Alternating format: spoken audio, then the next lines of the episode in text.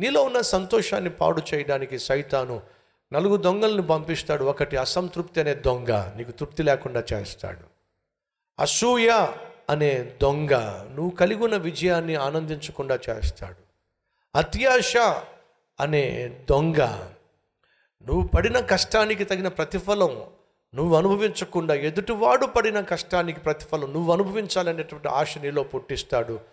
అదేమాత్రము మంచిది? కాదు. నాలుగు ఆగ్రహం ఆవేశం.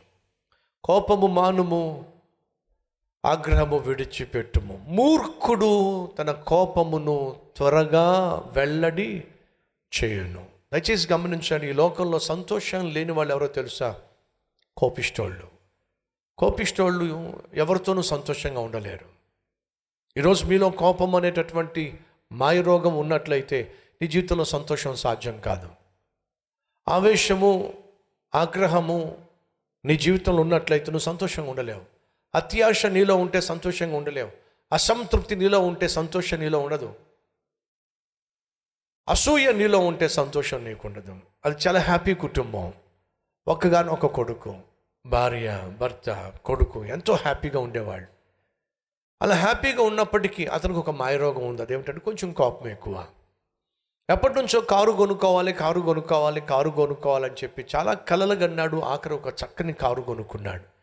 ఆ కారు ప్రతిరోజు శుభ్రంగా నీట్గా క్లీన్ చేసుకుంటూ క్లీన్ చేసుకుంటూ ఉంటాడు. అలా క్లీన్ చేస్తున్న పక్కనే చిన్న బిడ్డ కూడా వచ్చి హెల్ప్ చేస్తూ ఉండేవాడు. అలా హెల్ప్ చేస్తున్న సమయంలో ఒకరోజు ఆ చిన్న పిల్లవాడు మరి ఏమనిపించిందో ఏమో ఒక పెన్సిలో ఏదో తీసుకొని కారు మీద గీతలు గీస్తూ ఉన్నాడు. కారు మీద గీతలు గీస్తూ ఉంటే దూరం నుంచి ఆ కారును బావుగా ప్రేమించి ఎప్పుడు నీట్గా క్లీన్గా చేసుకునే తన తండ్రి చూసి కోపం వచ్చి కారు క్లీన్ చేస్తున్నాడు. అక్కడ కటింగ్ ప్లేయర్లు స్పానర్లు ఇవన్నీ ఉంటే రే ఏం చేస్తున్నారు ఆ కారుని? అని చెప్పి గట్టిగా తన దగ్గర ఉన్నటువంటి స్పానర్ని గట్టిగా విసిరాడు. అది వచ్చి చిన్నపిల్లవాడి కణతకు తగిలింది.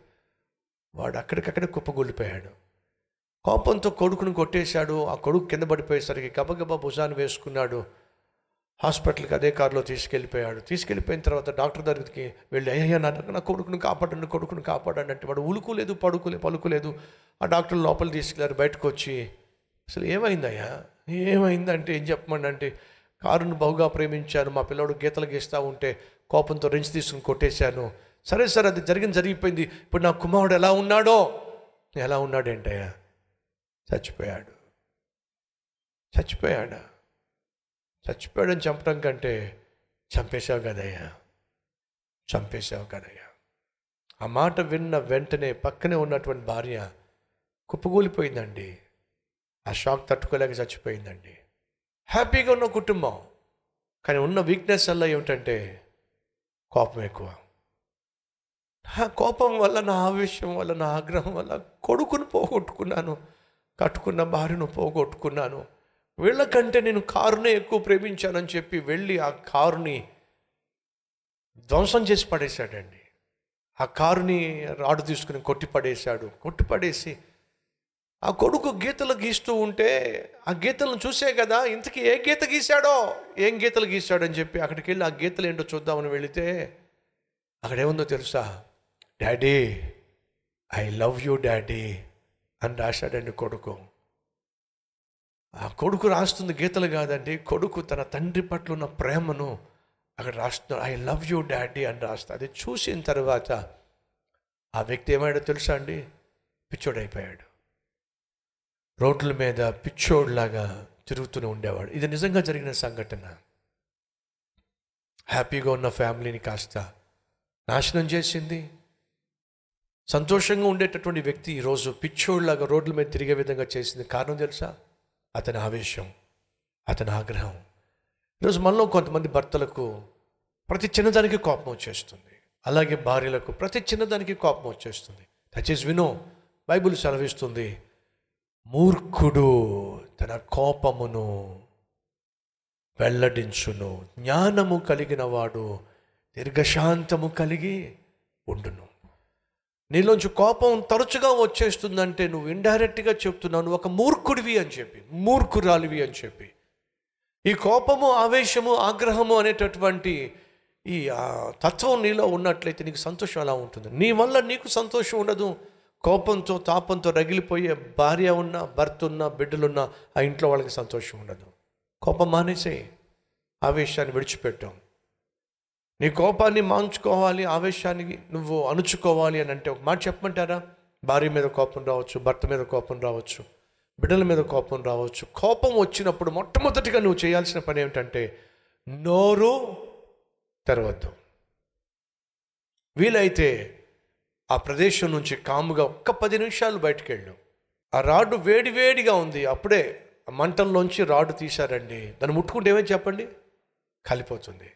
అదే రాడ్ ఆడు పడేశారనుకోండి కాసేపు అయిన తర్వాత వచ్చారనుకోండి ఆ రాడ్డు అప్పుడు దాకా వేడిగా ఉంది కాస్త ఏమైంది? వేడి తగ్గిపోయింది. వేడి తగ్గినటువంటి రాడ్డును మీరు ముట్టుకున్నారనుకోండి మీకేమీ కాదు. అలాగే వేడి వేడిగా ఉన్నటువంటి ఆ రాడ్డును ఒకవేళ ముట్టుకుంటే కాలిపోతుంది. కోపం కూడా అంతే.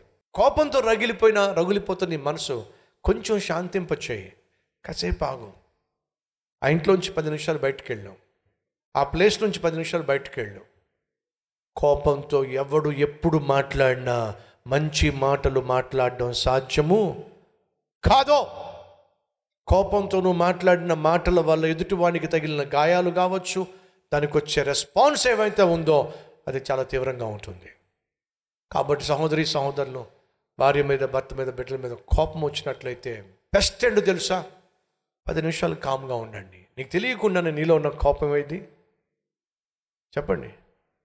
తగ్గిపోతుంది కోపాన్ని అణిచివేయగలిగిన శక్తి కాలానికి మాత్రమే ఉంది. కాబట్టి టైం ఇవ్వండి కొంచెం టైం ఇవ్వండి.